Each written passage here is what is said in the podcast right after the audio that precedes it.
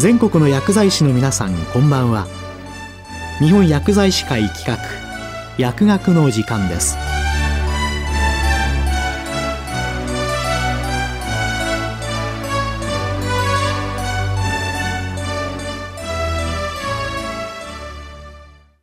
今日は日薬アワー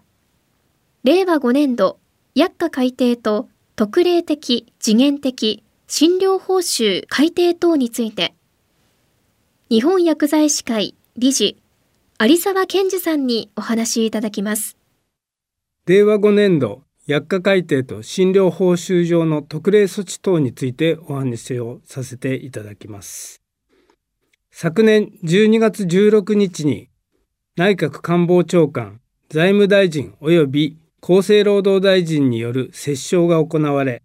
令和5年度薬価改定について令和4年9月に実施した薬価調査結果である平均乖離率7%の0.625倍である乖離率4.375%を超える品目を対象とすることが合意されました。これは医療費ベースでマイナスの4900億円、全薬価収載品目の約69%が対象となりました。また、12月21日には中央社会保険医療協議会に対して厚生労働大臣より医療 DX の基盤となるオンライン資格確認導入の原則義務付けにかかる経過措置医療情報システム基盤整備体制充実加算の取り扱い及び医薬品の安定供給にかかる取り組みの推進に向けた診療報酬上の加算の取り扱いについての諮問があり、同月23日に注意協としての答申が行われました。これを踏まえ、令和5年度薬価改定、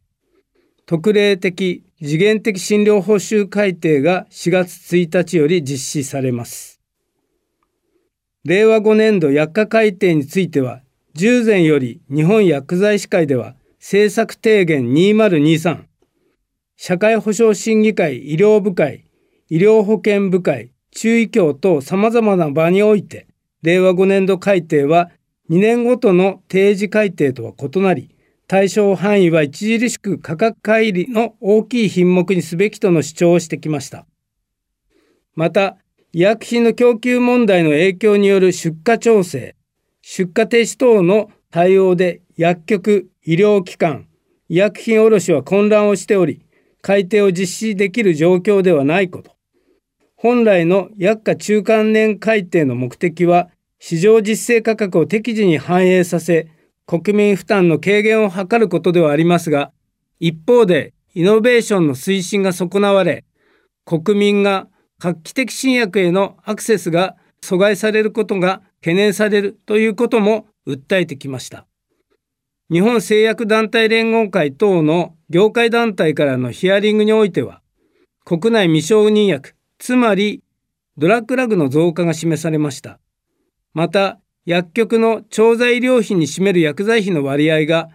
70から80%もあり、薬価の引き下げによる経営的影響も大きく特段の配慮を求めたところです。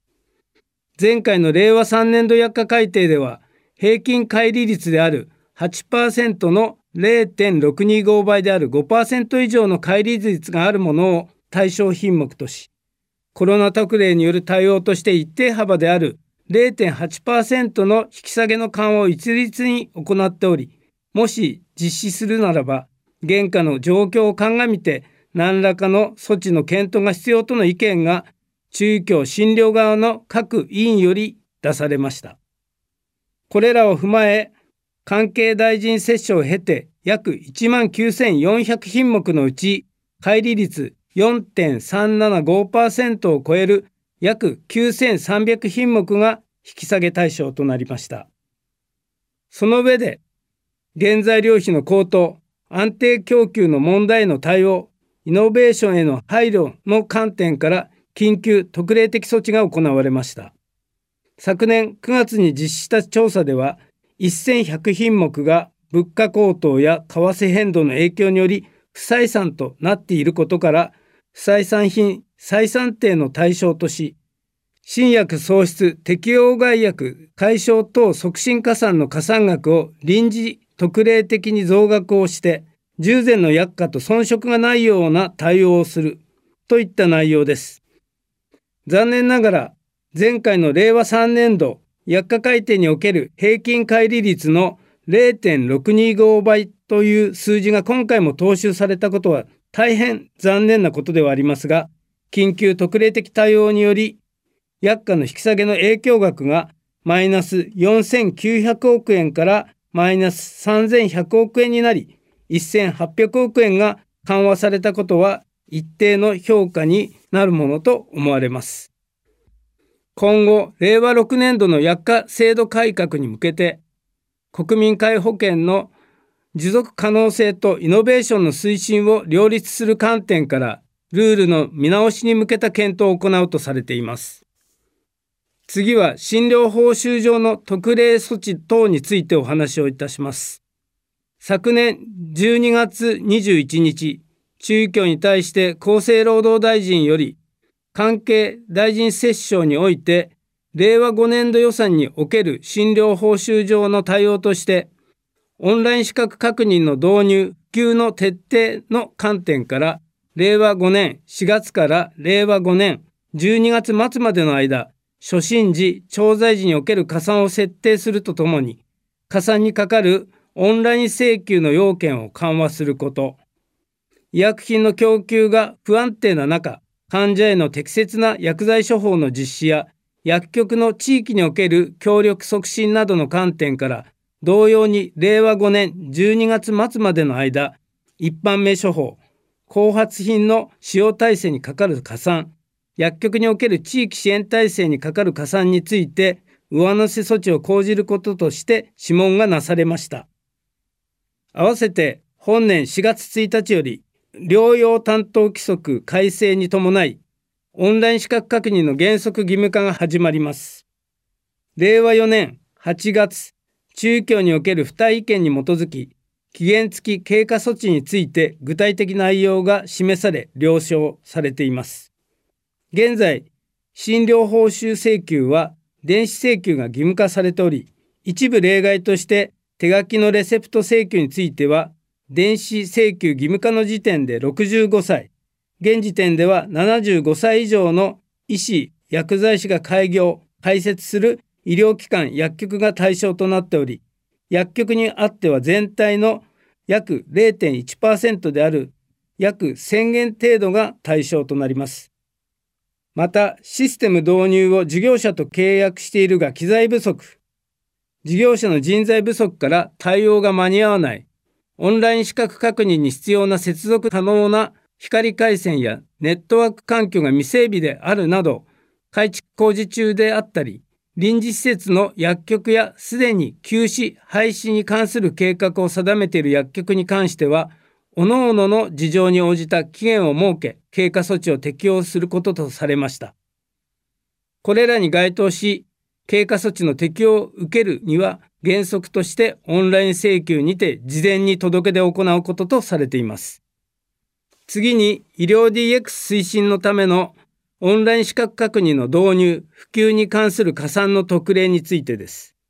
これらの導入、普及の観点から医療情報システム基盤整備体制充実加算について初診時、調剤時の評価を見直し、最新時についても新たな評価を行うといった特例措置が講じられましたが、令和5年4月1日より同年12月末までの特例措置となります。次に医薬品の安定供給の問題を踏まえた診療報酬上の特例措置における薬局に関連する措置についてです。医薬品の出荷停止、限定出荷の品目については、昨年の8月末現在、日薬連安定確保委員会の安定供給の確保に関するアンケート結果についてでは、全体の1万5036品目のうち4234品目である28.2%が、後発医薬品に至っては9292品目のうち3808品目である41%に出荷停止、限定出荷が発生しているとの結果が示されています。令和3年以降、医療用医薬品の供給は出荷調整、停止や販売中止が相次いでおり、出荷調整等の影響のために、代替となる医薬品の確保等の業務が増大しており、薬局では大きな負担となっている状況であります。出荷調整の情報は製薬企業からその都度公表され、医療機関、薬局へ周知されているものの、ほぼ毎日情報が更新されており、その都度対応が必要であり、多くの手間、時間、人手を費やしている現状であります。日を追うごとにこれらの医薬品の出荷調整が増えており、医薬品供給問題の収束が見えない状況で薬局の業務負担感は増加傾向となっています。一方で医薬品の安定供給が不安定の中にあって医薬品を必要とする患者に安定的に提供できるよう薬局、医療機関、他の薬局間同士で情報共有が行われていることから医薬品の不安定な供給状況を踏まえて一定期間に限り保健薬局が地域の医療機関、薬局と連携して行う医薬品の安定供給にかかる取り組みや体制の評価が検討されました。この結果、中医協における議論の末、安定供給問題に対応するため、一定期間に限り患者への丁寧な説明及び適切な薬剤の処方、調剤を行う体制を推進する観点から、地域において医療機関、薬局と連携し、医薬品の安定供給に資する取り組みと体制構築に対しての評価を行うものとして答申が行われました。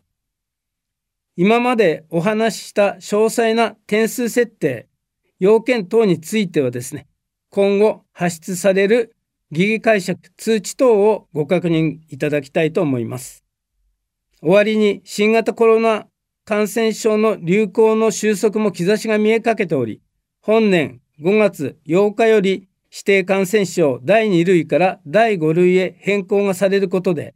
地域における薬局の役割や医療提供体制への関わりが重要なものになってくるでしょう。地域における薬局間、医療機関等の一層の連携を通して、地域医薬品提供体制の構築を図ることで、地域住民に活用していただけるような地域連携体制を推進いただきたくお願い申し上げます。今日は日薬アワー令和5年度薬価改定と特例的次元的診療報酬改定等について日本薬剤師会理事有沢健二さんにお話いただきました。